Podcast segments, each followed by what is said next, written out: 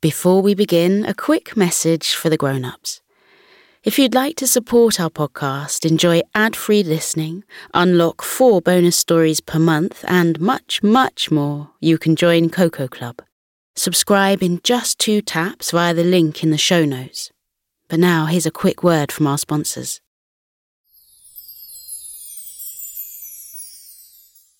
Hey, Abbe here.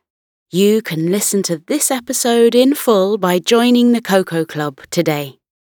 You'll unlock the weekly Wednesday episode, enjoy ad free listening, and help support Koko sleep so we can keep making the show.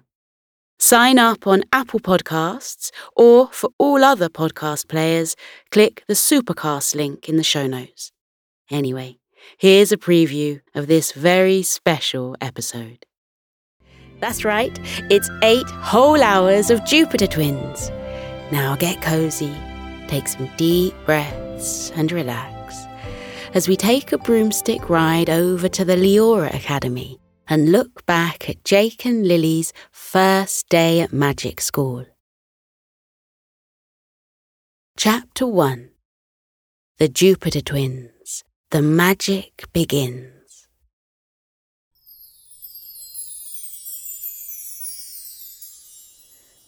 It was on a sunny September morning, with just the whisper of autumn in the air, that young twins Lily and Jake Jupiter climbed the stone steps of the grand entrance to Leeds Town Hall with a glimmer of excitement in their eyes.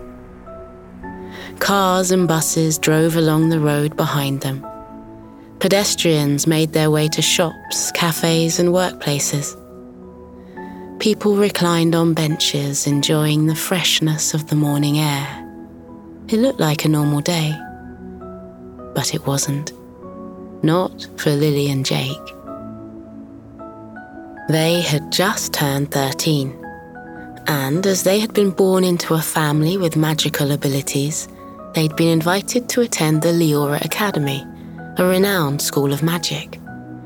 And this was their very first day. When they reached the top step, Lily said to Jake, Are you ready? Jake gave her a big smile. I've been ready for months. They looked at the wristwatches which had been sent to them from the academy the previous week, along with precise instructions on how to use them. The twins carefully moved the hands on the watch faces to 13 o'clock. Have we done it right? Jake asked his sister.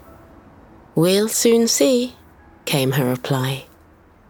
They waited for the magic to begin. A few seconds later, chimes sounded out from the town hall, counting the hours. Even though it was nine o'clock, the tones continued until they reached twelve. There was a moment's pause, and then a thirteenth chime rang out, sounding clearer and sharper than the previous ones. A change came over the city. Pedestrians became as still as statues. Cars and buses stopped moving. Birds fell quiet. The breeze dropped. A tranquil silence descended on the city as it froze in time. All of a sudden, the gravelly sound of moving stone cut through the quiet air.